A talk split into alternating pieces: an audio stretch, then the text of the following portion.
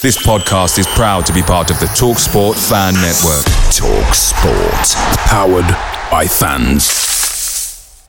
Hi, Ellis Pod fans, it's JR here. Bert's Babes, Hoddle's Heroes, even DiCanio's Dozens. We've had some iconic lineups in our history at Swindon, just like the legendary menu at McDonald's. Parkin or Austin, sweet curry or barbecue? Why not get a McNuggets share box to enjoy the debates with your mates? And thanks to McDelivery, every drop off can be a home win. Order now on the McDonald's app and you can also get rewards points too. No one wants to drop points at home, and with tasty rewards to earn, you won't be missing out. Only via app at participating restaurants. 18 plus. Rewards registration required. Points only on menu items. Delivery fee and terms apply. See McDonald's.com. The Talksport Fan Network is proudly teaming up with Free for Mental Health Awareness Week this year. As football fans, we often pride ourselves on knowing everything, from which substitution can turn the game around to the quickest route home to beat the crowds. However, when it comes to discussing feelings with our friends, we might not always feel as confident. That's why we're here to equip you with the right tools so you can reach out to those who can help.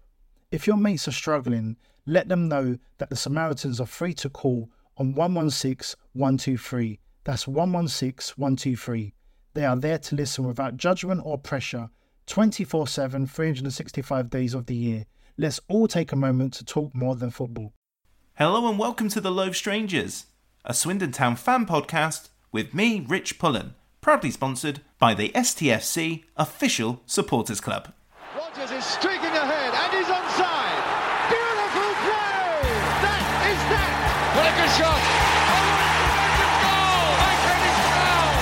post for Shearer, goal!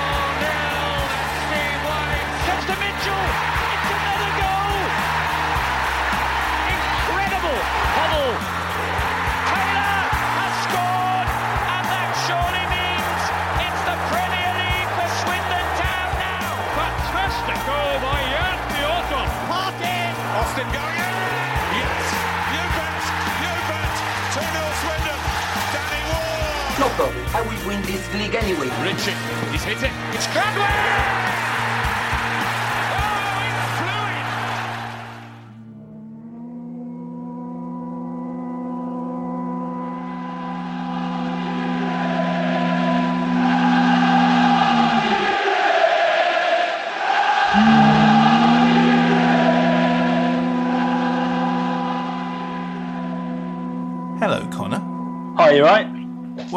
Yes, but you're not Ben.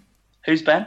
Ooh, he, he will. Getting in there early. Ooh, he will hate that, but don't worry, listeners. Ben will be with us shortly. But we're going to start this episode with the Cheltenham game. Um, I promise those who are listening that the reason for the late recording is that we could all enjoy our bank holiday weekends, whether it be at barbecues or watching the cricket or talking to Nesta Lorenzo. Um, what were you doing, Conor? Um, had a barbecue, sort of tried to get rid of the hangover that was sort of Cheltenham induced. Uh, and yeah, just sort of generally enjoyed the weather and uh, yeah, enjoyed a good weekend. So let's talk about Cheltenham. The curse remains, as far as I'm concerned, because we didn't get a win. We went ahead twice through Eoin Doyle, but we were pegged back twice by Chris Hussey, and the other one was Varney, wasn't it? Uh, yeah, Luke Varney scored sort of just before half time. So yeah, I mean, technically we're still not won there, so the curse does continue, but this was very much two points dropped rather than one point gained. Whereas before the game, I definitely would have taken a point. It's a difficult ground to go to. Cheltenham's team looks quite good this season as well. A few decent former town connections in there as well. Uh, but the way that it, the game actually went, I don't think Cheltenham could have been too unhappy if they'd have sort of lost by a couple of goals. Um, we definitely should have had probably one, if not two more, and a couple of their goals were sort of if it falls you on the day, then great. But quite a lot of the time, the ball doesn't fall in that way, and uh, neither of those goals happen. So, yeah, definitely absolutely fine with the result. But um, I did leave the game thinking that Swindon should have made a bit more of that and got the full three points. So walk me through the game then. So I mean, let's start with the terraces. So yet another magnificent turnout by the town fans. Yeah, and I mean, actually, I think the fact that this is right at the start of this season, really, we've had a few games to sort of get used to the team. So we know that we like a few players um, and how things are going. But also the last away game last season was Cheltenham as well. So um, it's fairly recently that we all went there last season to uh, to sort of see a bit of a disaster. Really, um, does sort of show how far things have come, not just in terms of on the pitch, but off the pitch in the in the terraces, like you say.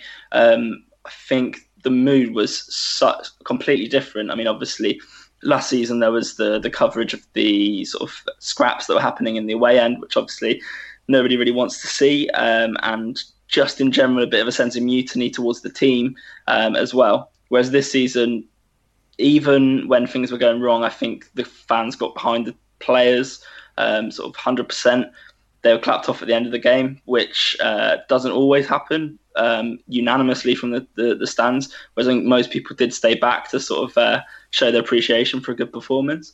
Um, but before the game, even then, um, I mean, they were singing from about 10 minutes before kickoff, which again doesn't always happen. It's quite often you get the whistle to start the game, and that's when the sing- the, the, singing starts as well. So um, yeah, I was uh, I was pleasantly surprised at just how much has changed in sort of the last literally four months since we last played them there. So uh, yeah, definitely a good sign. Unity, not mutiny. yeah, exactly. It's a good soundbite. You should use that. There was only a couple of changes, wasn't there? Uh, Anderson came back in, and Tyler Reid came in for the injured Zeki Fryers. Yeah, and I mean, I think it's sort of pretty much the best team that we could have put out given the circumstances. Obviously, a lot of people might have wanted to see Yates play or get on the bench, but obviously we couldn't because of the suspension. Um, thanks to injury, uh, Anderson can play on Tuesday, and he came back in and made a pretty good performance, I thought. Um, and of course, Reid sort of made his uh, start because of the the fact that Fryers is injured. So um, it's a little bit little bit of a shuffle. I mean, the fact that Rob Hunt went to left back and Reid went in at right back did mean that, although in terms of personnel, it wasn't a huge change from Tuesday. Um, there was a bit of a shuffling of the pack, and I think the fact that we were sort of playing away from home as well did mean that maybe the midfield were sort of sitting a bit too uh, a little bit deeper than uh, you'd usually get. But also I didn't see the, the, the Northampton game, so I can't really compare uh, based on that. Uh, so yeah, I mean, I think it, it, was a bit of a shuffling of the pack, even if the the players were by and large the same. But um, yeah, pretty much the strongest team that we could have put out, I think. And how how did the game start for Swindon? Was it the usual all guns blazing, or were Cheltenham looking like a danger at any point, or was Swindon comfortable? How did it how did it begin? Well, as you alluded to, uh, in the intro, it has been sort of three days since the game now, so I don't remember exactly what happened. But from what I remember, really the the goal at the start came from just kind of the culmination of both teams sort of play, playing pretty nicely in midfield for a few minutes. Obviously, it's a very early goal, so um, technically we did kind of come out all, all, guns blazing. But I can't remember anything happening before that. I think it was just some nice build-up play. Probably got in some nice areas before the goal, but um, yeah, it was is one of those things where unlike Swindon would usually do, we pretty much took, took our first big chance of the game and um, obviously set us off to a flyer. So um, great goal, um, lovely build up by uh, Doughty, sort of flicking the ball into the, the channel for Isgrove to pick up, and then his cross was sort of beautifully weighted and touch and finish from Doyle was uh, magnificent. And because it was at the other end of the ground to uh, where all the Swindon fans were. Uh, I couldn't really appreciate that until I saw highlights of it after the game, but yeah, it was a fantastic sort of uh, bit of technique from Doyle to get that into the net. Mm, and the frustrating narrative about this first half is obviously the fact that we, we took the lead twice and we just couldn't hang on to that lead for, for very long. So, former player Chris Hussey getting the equaliser after 19 minutes. It was a good goal, to be fair. Um, I think it came after they had a bit of a spell of pressure. I think they put the ball in the box, and Swindon did look a little bit shaky in the area, from from what I remember the, if you look at the highlight, the ball sort of just sort of is crossed too high. It's then sort of cannons down off a player's head and lands right where Chris Hussey wants it, with sort of maybe two yards of space, right onto his left foot, and he's got time to sort of shoot into the corner. So um, obviously, when he was a Swindon player, we did see the fact that when he's sort of in that sort of space in the box, sort of from the edge of the area to the penalty spot, that he he does have a decent shot. I think he he may have only scored one goal, but that goal against Luton definitely sort of sticks in the memory. So um, he was always going to score that. I think when it when it came when it fell that way. The only thing that well I alluded to earlier is that the ball might not always bounce that way uh, in another game. So yeah, no complaints with that one. Uh, and I think he enjoyed scoring against uh, the right in front of the Swindon faithful, who sort of immediately gave it large to him as well, yeah. which uh, was an interesting subplot to the game anyway. Yeah, they gave him a bit of stick before the goal, I, I seem to recall, and I mean his spell was seemed to be blighted by injury, but one has the suspicion that he might not have got on with a certain former manager of Swindon's as well. I think until so I was looking at just before we recorded sort of just some information about the game, and I think his only ever goal for Cheltenham before that had come against Flitcroft. So uh, he's clearly got in for that season at Swindon. So uh, yeah, who can really blame him? I do as well. Mm, yeah, quite. In previous seasons, I know history really doesn't mean a lot. You know, people always look to it, and we talk about this curse and we joke, but I mean, come on, we've not won there ever in in a competitive fixture, and this is the point where I think most of us, both in the ground and at home, we're probably thinking, "Here we go. This is this is it. The usual the usual story is going to unravel now." But Town again took the lead. Yeah, so I mean, to go back to what you you initially pointed out there, um, by the when we're one 0 up, I sort of think, well, maybe this is a break from history. We could end up winning about three, four, five nil at this rate, uh, and then was immediately brought back down to earth, which is why I should never be allowed to think these kind of things. Never do. Um, yeah, exactly. So, uh, but they responded really well to it. It was one of those things where you sort of think, well, Cheltenham have a very brief spell of pressure, and then Swindon reacted really well, uh, which again. After sort of a brief wobble against Exeter, they came back and sort of produced a couple of good chances right towards the end of the game. Could have uh, obviously scored against Exeter and probably could have had another, maybe another, maybe another one after that. So we have rallied before in away games, and I think the same happened here. But what I would say is that the goal did kind of come not from sort of a big sort of spell of pressure, but from just a really clever sort of spell of playing up from the back from Baudry, who received the ball, looked like there was absolutely nothing on. He just sort of clipped a left footed pass right onto uh, the path of Lloyd Isgrove, who then, rather than cutting inside and playing across, went around the outside, put in the low ball. And uh, I mean, from where we were stood looking at that goal, you could tell that, was a perfect striker's finish. You won't see many better than that in League Two, um, right into the roof of the net. And yeah, fantastic goal to be scoring at any level, really. But that's sort of that technique is a cut above and definitely the sort of goal that we wouldn't have scored last season. So it felt really good. And again, I was sort of starting to think, yeah, maybe this is a break from history, which is dangerous thinking when you're at Cheltenham. Absolutely is. And Eoin Doyle's doing what we all thought Eoin Doyle would do when he was first linked to us in the summer scoring. Yeah, and you, you obviously can't put a price on that. Obviously, he's on loan, so don't have to put a price on that. Yeah, I mean, the fact that in how many league games we had now? We've had the, the two at home, the three away. We've got, had five goals from uh, the strikers that played in those in those five games. Can't really complain about that.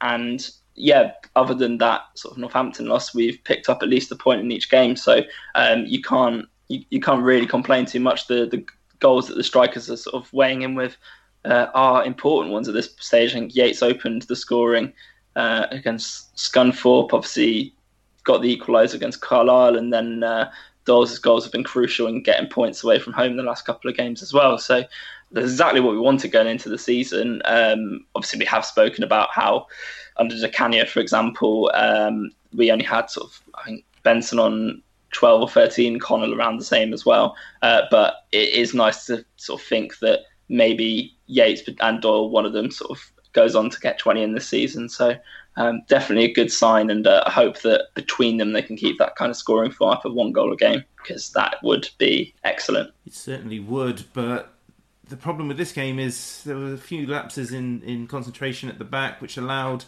55 year old Luke Varney to score uh, to make it 2 2 just before half time. Yeah, and I don't think you'll see many worse goals to concede. It's couple of errors really. I know a lot of people have really gone in on Tyler Reid for his performance. Even in the stands sort of during the game, a lot of people comment on how out of place he looks. I think it's maybe a little bit unfair. There were some points where you do think it'd be nice if one of the more experienced heads can just point Tyler is supposed to stand here because he was out of position for that goal.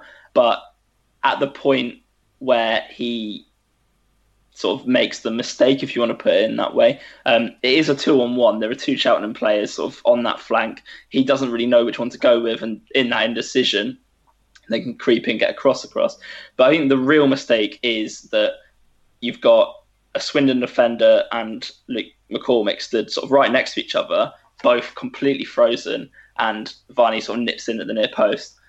It's not a goal that you should ever concede because the goalkeeper should at least be sort of paying attention to what's going in. And I think the way that it went in, if you're sort of in the right position, you're getting the ball. You, maybe not catching the ball, but you may be parrying the ball wide um, for a corner, and that's fine. You may be having a defensive mix up, but probably shouldn't end uh, quite as badly as it did. But yeah, it was was probably one of the things where a few individual errors added up to allow what is, what was a very good run and finish by Varney to to become a, a goal that none of us really wanted to see. But yeah, I was not a big fan of not a big fan of the defending there. But I think to put it down to one person in particular is maybe unfair, even if when I was at the game I was sort of spitting feathers at Luke McCormick for not covering his post. Half time 2 2, better than usual. Feeling good? Or was it a case of, was there that feeling that it was going to be next goal wins or that there was going to be further chaos in the second half? Well, so I think we've established that whatever I'm thinking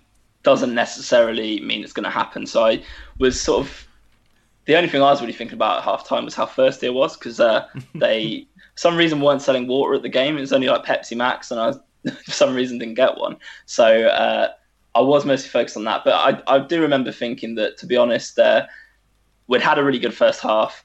I thought with us attacking 15,000, 15, that would have been a pick of tennis, 1,500 town fans in the second half, um, that potentially uh, we I, thought potentially that really the Swindon faithful would be able to make the difference and get over the line because yeah, really Cheltenham were not the loudest uh, in the first half and Swindon fans were in good voice. So I thought, yeah, this is hopefully a time where sort of the good feelings around the club will be able to sort of edge us over towards three points.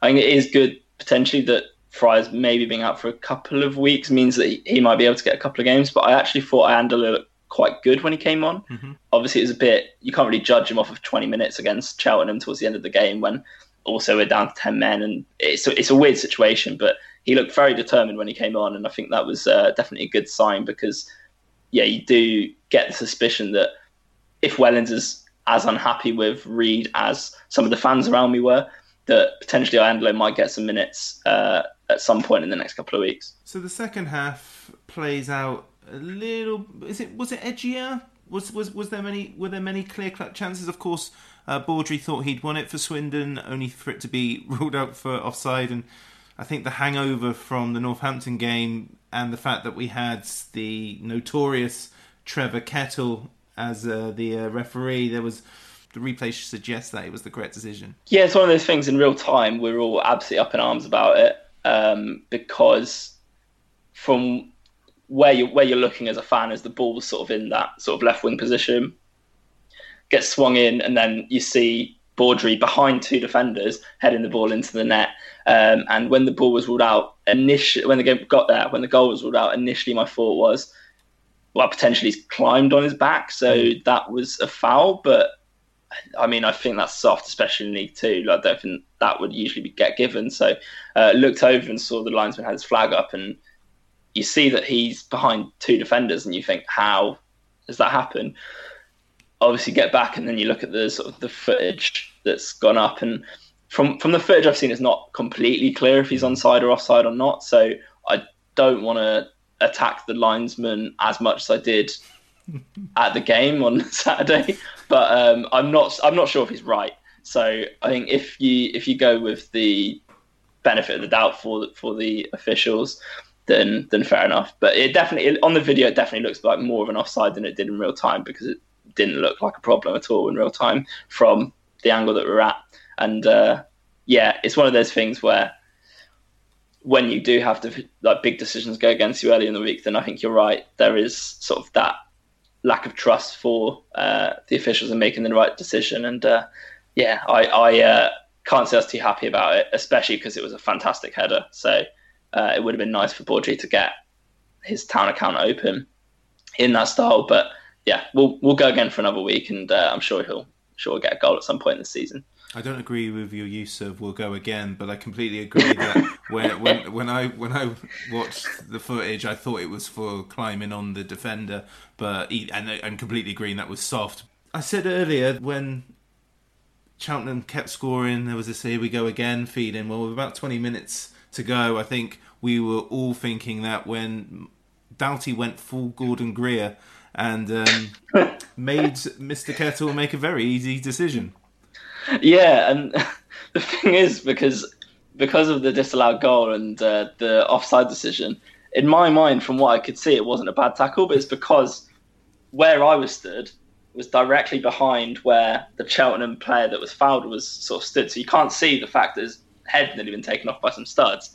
Uh, you can only see that Doughty sort of sort of slid in, and it looked like he was along the ground. Which obviously you see the clip, and you're like very quickly yeah, that was a bad opinion to have. So um, yeah, you, you that's a dark red. You you can't really uh, quibble with that at all. And um, yeah, the problem is then that we might miss him for.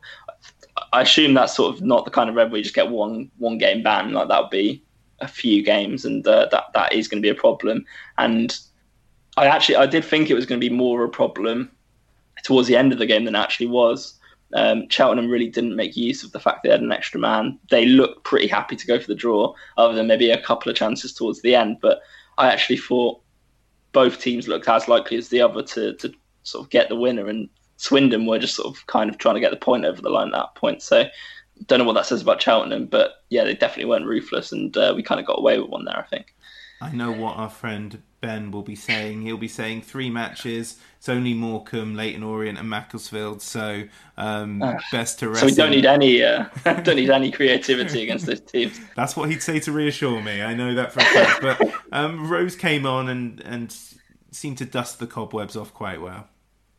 Yeah, he. Um, it's important that he does that because fingers crossed to stay injury free. And I think with Doughty gone, him and Lyden could be a really good partnership um, in Doughty's absence. So definitely uh, not too was not too unimpressed with that. I think he, he had a, a decent end to the game, um, and like I said, I was pretty impressed by Iandolo as well. So I think for all the talk that we've had about the fact that the first eleven is fantastic and then the bench is a little bit weaker, um, actually those are two pretty good substitutes to make. Yeah, maybe we could have had that third player to bring on that would have maybe won us the game, but yeah, it didn't help that Doughty was sent off and obviously Yates was suspended because, yeah, Yates coming on would have been a, a, brilliant option sort of with the last 10 minutes of the game, um, sort of throw a few balls in there to sort of a, sort of a useful striker. And yeah, potentially if you have uh, Doughty on the pitch, then you can take off one of the more creative players and uh, just sort of try anything, if, even if you throw sort of, for example, Scott Twine on, who played a role in the equaliser at Exeter the, the week before. So um, it's a little bit unfortunate the way that it went, but I think we are definitely showing that although there are definitely there is definitely sort of a best eleven players and uh, the rest of the squad. That the squad as well can chip in with important contributions when it's needed, and uh, hopefully when it comes to those games against sort of uh, Macclesfield, Morecambe, Leyton Orient, um, those squad players who ultimately going to have to be involved at some point um, can uh, can make a difference. Let's summarise with a few questions then, or a few final thoughts. So I think we've covered most of them, but upon reflection, let's start with the the downside. What were the negatives from that game? Obvious sending off for Doughty aside, which will be a huge loss. Yeah, I mean that's the obvious one. Um, I think the main one would really be uh, the defending for both of the goals. Obviously, there have been a fair few goals conceded in the league this season, and we do look a, a little bit perceptible sometimes at the back.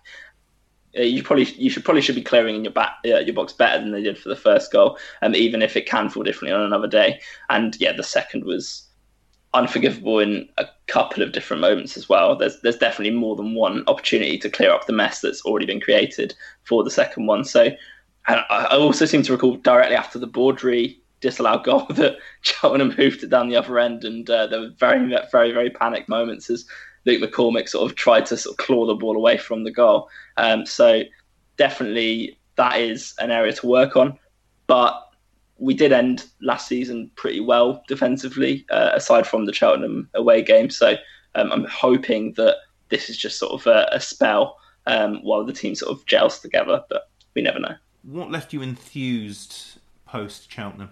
Infused would be the fact that pretty much all of the attacking players looks like they're on their game. Isgrove was fantastic um, on on Saturday, um, as he has been the other couple of times I've seen him. Um, Doyle is obviously in great form. I do like the look of the sort of new version of Keshi Anderson that we've got, and equally Woolery didn't have his best game um, of the season so far, but sort of still looked until the end of the game like he was uh, sort of going to keep going and hopefully sort of fashion out a half chance. So against those teams um, that, as Ben often refers to on the podcast, are going to sit a little bit deeper and make it difficult for us. Um, I do think that we do have the tools in the arsenal to potentially unlock those defences, which we maybe haven't had before.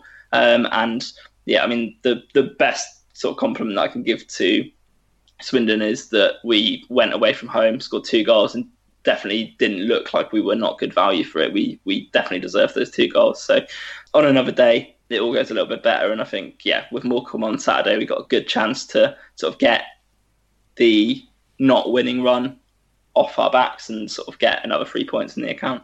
Here's hoping. Conor, thank you very much. Thanks for having me. Sirrett's little flick. Stroud. What a good shot! Oh, what a tremendous goal! What a tremendous goal by Kenny Stroud! The shot of the season here at the County Ground.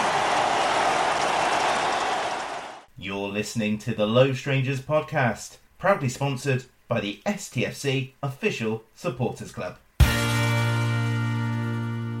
Yet again, it's better late than never. It's Ben Wills. Hello, Ben. Hello, Rich. I hope you don't fear being replaced by Conor, who was wonderful. I'm always in fear of being replaced. I mean, uh, I very much enjoy the, the new direction the podcast going in with with guests. It gives us a fresh take on away games and other things. But um, I am constantly uh, worrying about being replaced. And uh, we've had some had some great debuts and other inputs from other people. I think Terry was brilliant uh, last week or a few weeks ago, and I'm sure Conor was as well. So yeah, I'm very nervous, but glad that uh, many people get opportunities on this, and uh, you get a better podcast as a result. That was very diplomatic. Well, I, I'm, I'm secretly seething, but uh, I'll be nice because uh, I've got a reputation to to uphold.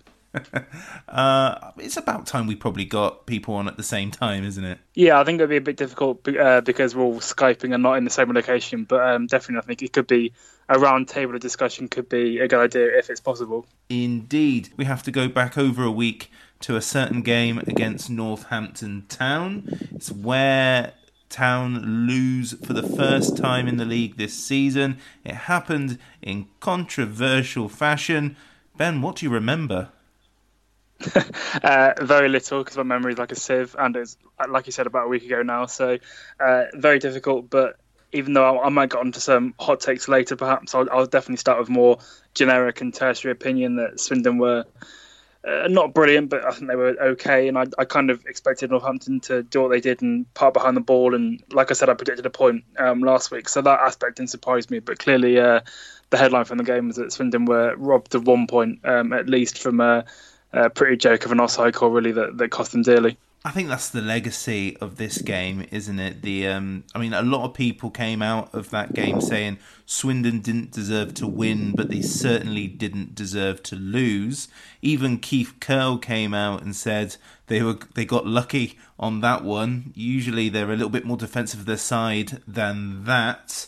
It was an atrocious decision. Yeah, it was pretty bad. I mean, it's never good when you can sort of see it from the press box straight away. That's when you know that something's um, fishy. And obviously, the um, protests from the Swindon players are quite loud, and you, you could see them crowding the ref for a long time. And uh, Wellens was, as usual, self of, not uh, particularly enjoying the call. So, so yeah, it was it was strange that the, the, call was so bad from the beginning. You can you could tell straight away. But um, you know, I kind of think in a, in a backwards way, it could have worked well for the club in a PR sense because you know we discussed at length in the summer of um, you know the, the, the mood around the place being quite good, and I think it could have taken a bit of a dampener on that night because Swindon, uh, like you said, although they weren't bad enough to to warrant the defeat, they weren't particularly good enough to deserve the win either. So I think if that goal hadn't been given, there could have been a lot of, a lot of discussion on forums and social media and the rest of it saying that you know are we going to struggle more often at home against these teams that sit in, and I think that kind of took a bit of a backseat as the attention was focused, you know, purely on the officials and, and the sort of um, farcical nature of the way Swindon uh, lost rather than the uh, play in general. So, given the result against Northampton, does that make the Cheltenham result good, or is this generally a bad week for Swindon?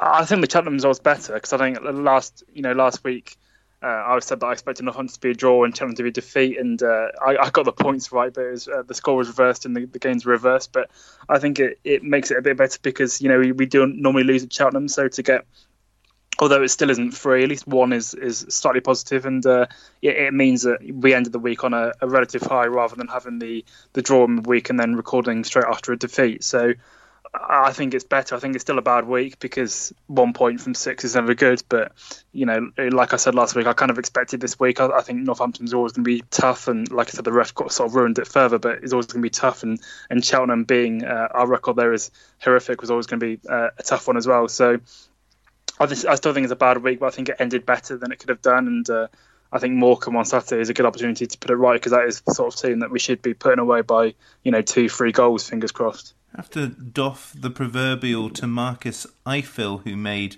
the Swindon matchday squad for the game against Northampton. Born in late 2003, during that wonderful Kingy Parkin Mooney season. Feeling old yet? I know I am.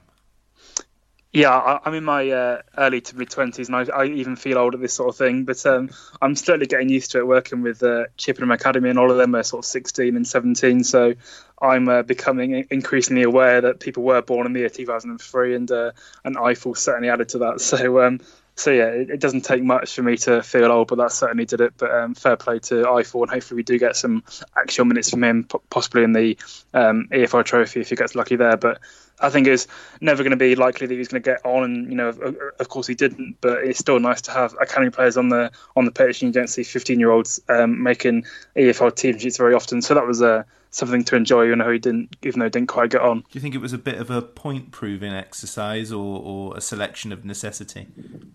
I think it's of the latter. I think we had a few injuries going into that, so uh, I don't think Wellens is the sort of person to make pointless statements at the at the chairman. I, I think I mean, it could be said that it's just standard press talk, and he, he's never going to badmouth the chairman in public. But for all intents and purposes, he seems to be getting on with power quite well. He, he, he moans about the uh, the, the sort of lack of squad depth quite a lot, but I don't think he ever really targets the chairman or the budget in that. So I don't think it was much of a pointed comment. But um, you know, clearly, like I said, I thought was never going to get on either. So I think it's just a necessity if, if there's an absolute emergency, and uh, like I said, a nice bonus for Ifill personally. But I don't think there was anything untoward with you know Wellens making a uh, you know a Saki comment or something like that. We'll move on for some general stuff. West Coast Wizard friend of the pod asks, excluding the EFL Cup game, that's nine goals conceded in six games. Despite our ever encouraging attacking play and style, we seem to be delicate at the back, especially after scoring. What needs to change?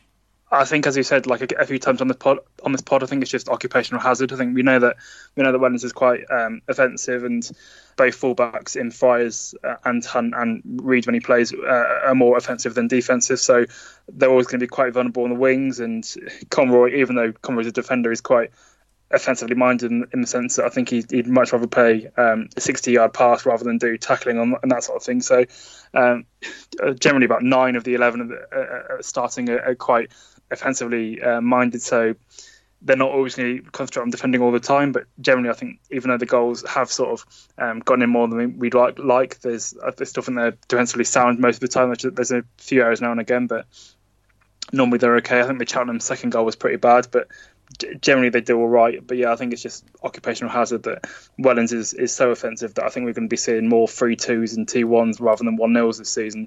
Um, hopefully, like I said a, few times, hopefully Fryers and Hunt and uh, Reid, etc., can can be a bit more defensively sound going backwards. But but still, I think the, the, the priority for them in terms of playing style will be contributing to goals rather than preventing them. I think one thing that's become apparent over the last week is that some of the fans are beginning to turn on a few of the players. I think the most notable have been Tyler Reid and Adam May. I said in a previous episode, I think Tyler Reid needs regular games. He's not going to benefit from one game on and, and three or four games off. He needs to play regular football. So, axing him for Iandolo, for example, probably isn't the answer for me, even though he played. Ellis played very well when he came on against Cheltenham.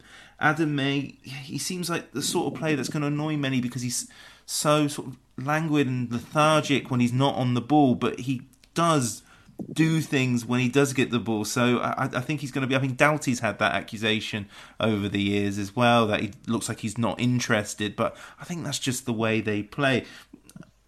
Do we have to be careful? I think um, every club and every club's fans will have uh, those players that they sort of uh, unfairly target and. Uh, you know the the boo boys, if you like, when performances are going wrong, you can have that sort of um, scapegoat. I think Swindon have had plenty of them in the past, the likes of uh, Anton Rodgers and, and Rafa Branco, etc. But um, I think it's quite clearly harsh on, on both Tyler Reid and Adam May purely because they've both, even though the season's still early, even by even by that standards, they're, they're not getting many minutes. And uh, Tyler Reid and Adam May have got a long way to go in the season before they truly hit their yeah, their, their, true selves, if you like. So I think the the one positive I can sort of take from this is that both Reid and May, if you name Swindon's best eleven, they're both backup players, so they they shouldn't be in the spotlight too often, and that's probably why why they're being um, unfairly treated because you know they're, they're not quite ready. But um, clearly, Tyler Reid um, has got a few weeks now where he can hopefully um, really sort of engage himself with the supporters and, and win them round because Fryers is out for what is it three to four weeks I think Wellens quoted. So you know I agree with you that I hope Iandolo doesn't come in because Tyler Reid's on a two-year deal. So if people don't like him now, they should. Well, they're going to have to get used to it because he's, he's going to be around here for a long time by football league standards. So hopefully he does keep his place at right back and Hunt continues at left back and and Reid can can grow into that and while while Fryers is away. So hopefully that can that can be a good omen for him and Adam May.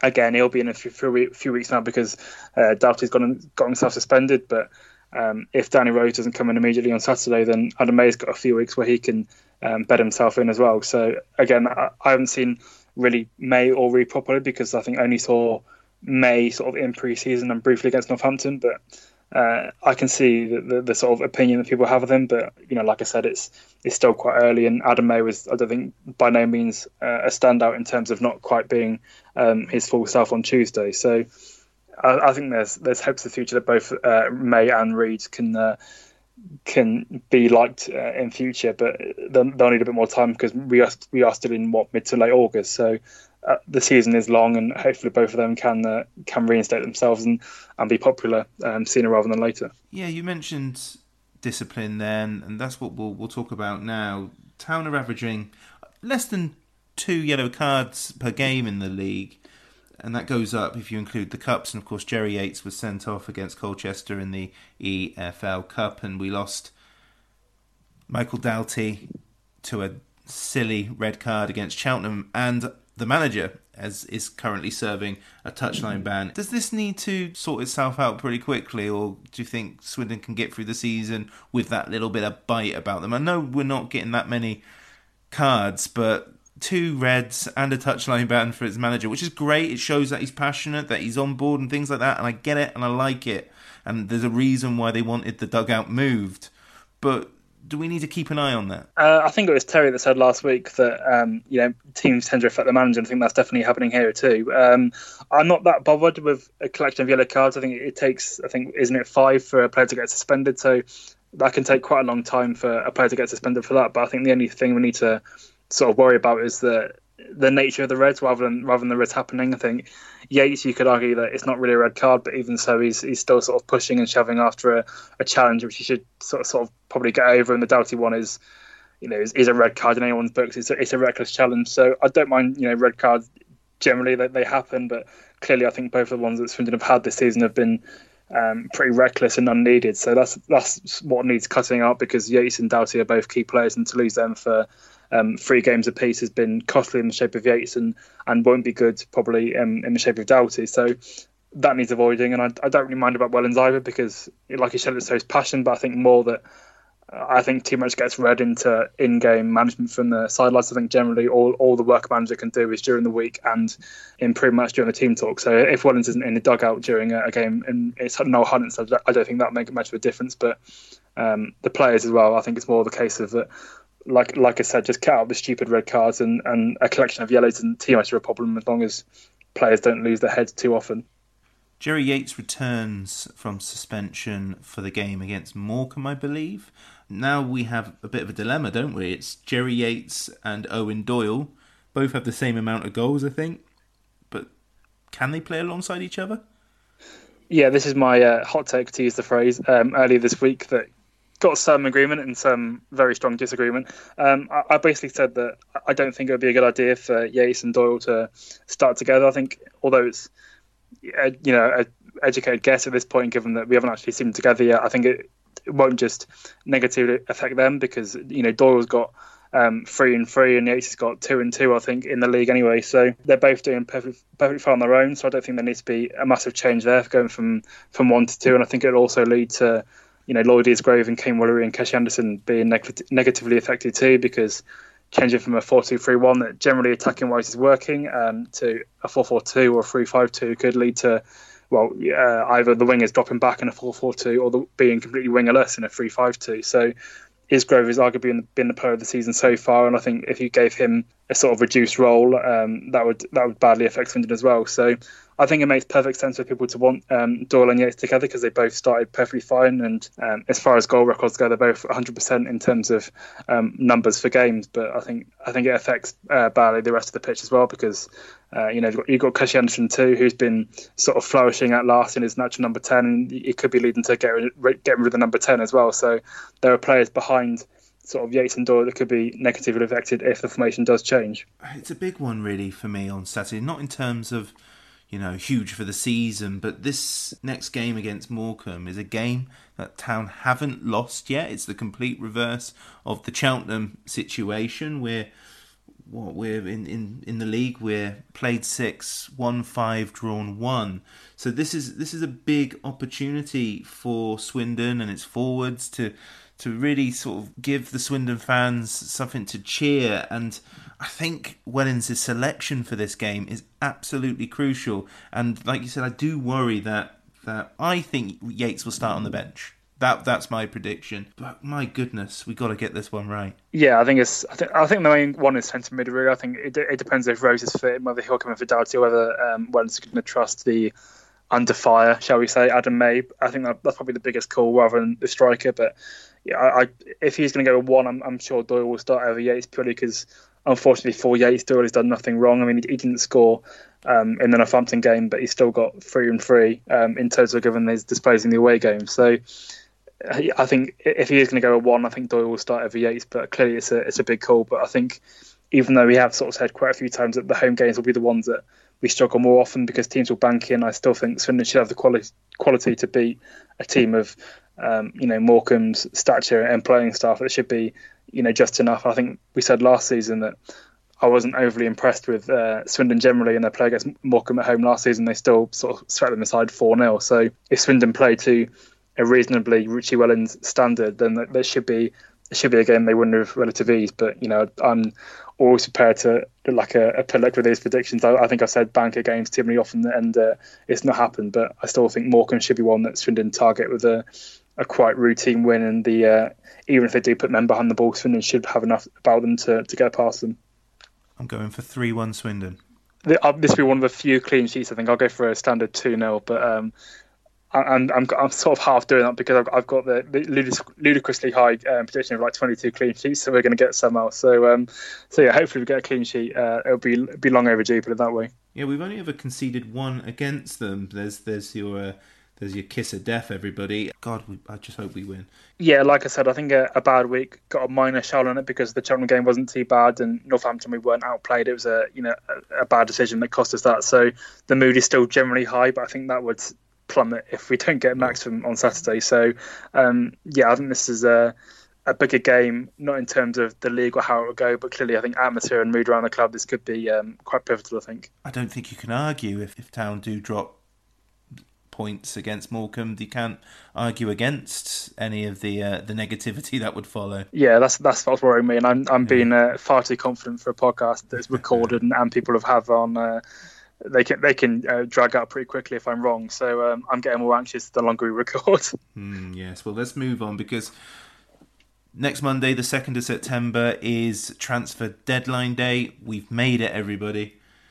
Kirk Simons asks, is the City Sunoco deal dead in the water or is it still ongoing? I haven't really got any latest on this. I think Wellens will no doubt get asked either in the the pre-match presser that's, that's going on this week or or um, straight after Morecambe, given it be the last game before the window shuts, I think. So, as far as I'm aware, it's still ongoing and they're still waiting on international clearance paperwork, but that seems to have gone on for quite a long time now. But I think Wellens still wants the, the player in, so there's been no recent quotes for a week or two, so I'm just assuming that it's still ongoing, but I'm sure we'll know more um, by the close of the weekend.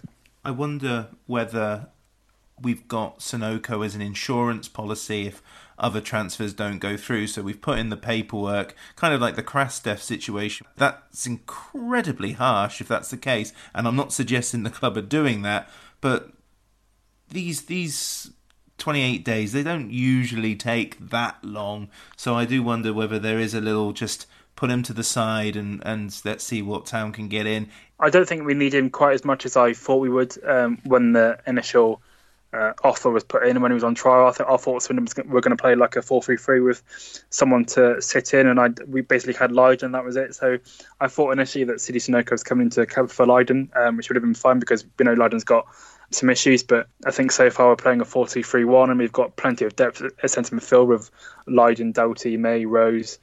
Uh, Graham, McGilp, even uh, Diagouraga if you if you absolutely need him. So um, with, with the formation as it is, I, I wouldn't even mind at all if the deal didn't go through because you know, like I said, I don't think we need him quite as much as we did um, a month ago. But clearly, it'd be um, another player that Swindon could do with, and any contract will only last six months anyway. So hopefully, Swindon do get over the line, but I'm not quite as worried um, if it doesn't happen now that I would have been um, going into the season. So we need a winger and a defender, yeah. Yeah, centre back to replace uh, Ballard, who's left us. We're keeping Jaiyesimi, so I think we probably just need a winger generally because there's only really Woolery in Isgrove, um, and then Jai when he comes back in three to four months' time, and uh, may maybe a goalkeeper if, you, if you're still thinking that, and I'll, I'll, I'll, throw my hat in that ring. But I think centre back and uh, someone who can play a winger slash ten uh, is needed in this in this last week. Well, let's see how it goes. We're recording again on Sunday for the Morecambe game, so I dare say the new signings won't come in if there are any until Monday. So that could be the first bonus pod of the season. Well, hey, always nice to do a bonus pod based on transfers rather than managers leaving like we did last season. So um, I'll definitely take that for now. It was fun though, wasn't it? It was fun, and uh, Richie Wellens been doing okay so far. So it was a, a bonus pod that was uh, much appreciated at the time. I think and did well quite with, with listen numbers, and uh, and certainly the uh, the sacking of Phil Brown didn't, didn't go too badly in the end. Every cloud. Now, this is a Swindon Town podcast, but I think it, it would be sort of remiss of me not to mention that during the space of me talking to Conor and talking to yourself a football club has been expelled or kicked out of the EFL. That's Bury, uh, who were promoted from League Two last season. Uh, we beat them at Gigg Lane, but they beat us. Terrible game that was um, at the county ground. Wolfenden, I remember scoring in that game. Absolutely awful, although not surprising, events up in Greater Manchester. Do we know what the implications of this for League Two is at the moment? in terms of statements, the EFL have only confirmed what um, the 2020-21 League One season would look like, which basically means that uh, promotion is staying the same for, for League Two. Um, there's only going to be three teams coming down from League One this season, and they'll will be replaced by the four that go up in League Two as normal. So hopefully, in, in terms of Swindon, it doesn't affect us too much because uh, that's what we'll be going for. Relegation hasn't been confirmed yet because, like I said, they've only EFL have only talked about League One rather than League Two for next season. So uh, relegation hasn't been confirmed, but by the looks of it right now, it looks like only one team will be going down, with only one from the conference coming up, but that's not yet confirmed. So uh, less likely this window going down than it was before. And uh, like I said, hopefully the promotion picture will be what we're going for, and uh, that won't affect us. There'll still be four places that we can um, potentially achieve. It's the ultimate fear in football, isn't it? As a fan, what what the Bury fans have gone through. Yeah, I, said um, yesterday on tw- yesterday on Twitter that I'm only like 24 and Swindon have been on the brink a few times in, in sort of 2007 and 2013. So, you know, we we've been at death's door quite a few times, and obviously we had the sort of demotion for financial irregular- financial irregularities in the early 90s. So, Swindon more than most clubs are, uh, have been at that sort of worrying time of potentially losing their football club. But I think generally every club uh, below the Premier League has, sort of felt that worry. I think you could name probably at least two thirds of the EFL currently, and, and, that club would have had financial problems and worries in the last 20 years, and that includes some in the Premier League with the likes of Bournemouth and, and Wolves, etc. So, yeah, I think any English club definitely has that fear, and uh, it only takes one sort of dodgy owner to um, to fear it. So, you know, even though I personally don't think Lee Power's been that bad. I can, I definitely do get the feelings that people get nervous because, you know, like I said, it only takes one man to potentially turn a football club into dust. Really, I think you've touched upon a few times in, in DMs that any club that's been bought at, at the sort of eleventh hour by businessmen isn't quite sustainable. So Bolton could find themselves in the situation um, in not, not too distant future again. But I think at least they've had some some sort of respite, whereas are in a very uh, sort of perilous and uh, unknown situation. This is depressing me. It's, it's, very depressing. Yeah, it's the life of an EFL fan. But you know, hopefully, um, Swindon can. Even though people aren't quite happy with the way things are going at the moment, I'm not going to turn this into a sort of power cheerleading cheerleading ex- exercise. But at least we're at the time of recording not um, sort of on the brink and, and massively looking over our shoulders. So, uh, but it, it can always it can always happen in the sort of blink of an eye. So hopefully, Swindon can be financially stable-ish for uh, the time being and, and for a long time to come. Amen to that shall we end the podcast on a happy note? We can certainly try. The podcast is sponsored. It is brilliant news. I think it's, it's great that the Swindon Supporters Club are, are, being involved in the podcast, and uh, the feel good factor around Swindon can continue with a lot of love in between the club podcast and uh, other other other influences. Yeah, it's it's amazing that the STFC official supporters club have reached out as I stated on social media, for those who, who caught it, if you don't, not much is changing beyond the occasional bit of promotion and a few mentions in the episodes. It's not going to be like some podcast where I'm going to talk for 10 minutes about it or anything like that. It's very it's going to be short and snappy, but you know, I might do a few announcements on their behalf which I've got no problems doing and I'm also hoping that we'll be able to do some cool stuff nearer to the end of the season, maybe do a live episode or eh, or at least a, uh, a live show to support the supporters club in any way possible really. So I, I hope to do that. I'm certainly more than willing. It's just whether it's logistically possible, but fingers crossed that that that can happen in the future. Yeah, like you said, I think uh, a lot, as someone who listens to a lot of football podcasts, I'm just glad that uh, this wasn't a betting partnership that you've got. Because I'm very sick of hearing uh, Paddy Power's various interruptions during multiple podcasts. So they may be saving the show, but they're definitely not saving the football podcast. So definitely uh, glad that it's a it's a good cause that. Uh, the podcast is championing, and, and, like I said, it's a real community feel around Swindon at the moment currently, which uh, has not been the case for a long time. Is there anything else that we need to discuss before we go? I get this. I get asked this question a lot by you, and I, I don't think I've ever said yes at this point. Uh, you're, you're, just too good at covering stuff. So yet again, my answer is no. And uh, hopefully, this is a podcast that will go down well with uh, with the uh, the adoring Swindon public. Absolutely. So we'll go back to the usual schedule next week, folks, where we'll do a roundup of the Morecambe game for Monday morning, and then Tommy Mooney a week on Thursday. That's going to be fun. Ben, thank you very much. Thanks very much, Rich. Inside the box to Moncur. Good run by him, and now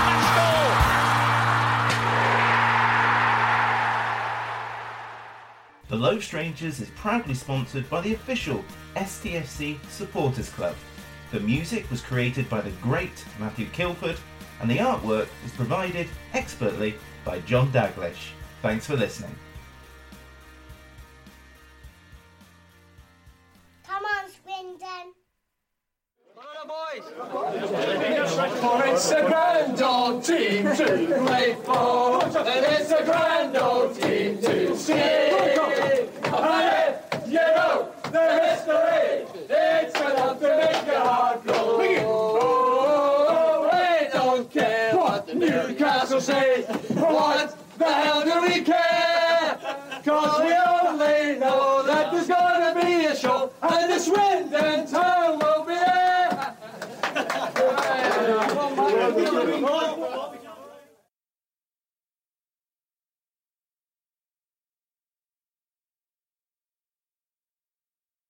Well, hey. The Talksport Fan Network is proudly teaming up with Free for Mental Health Awareness Week this year. As football fans, we often pride ourselves on knowing everything, from which substitution can turn the game around to the quickest route home to beat the crowds. However, when it comes to discussing feelings with our friends, we might not always feel as confident. That's why we're here to equip you with the right tools so you can reach out to those who can help. If your mates are struggling, let them know that the Samaritans are free to call on 116 123. That's 116 123. They are there to listen without judgment or pressure 24 7, 365 days of the year. Let's all take a moment to talk more than football. Hi, Ellis Pod fans, it's JR here. If Swindon players were McDonald's items, who would they be? We've had lots of Big Macs like the legendary Alan McLoughlin, Harry McCurdy, or even Steve McMahon. Perhaps you'd prefer to channel the power of McPlant like Darren Ward, or maybe five chicken selects, one to enjoy for each time Ben Gladwin joined. Yep, there's one spare, but there's still time. And you don't need super scouts or data solutions to get your hands on any of these. McDelivery through the McDonald's app brings them all to you at participating restaurants, 18 plus. Serving times, delivery fee, and terms apply. See McDonald's.com.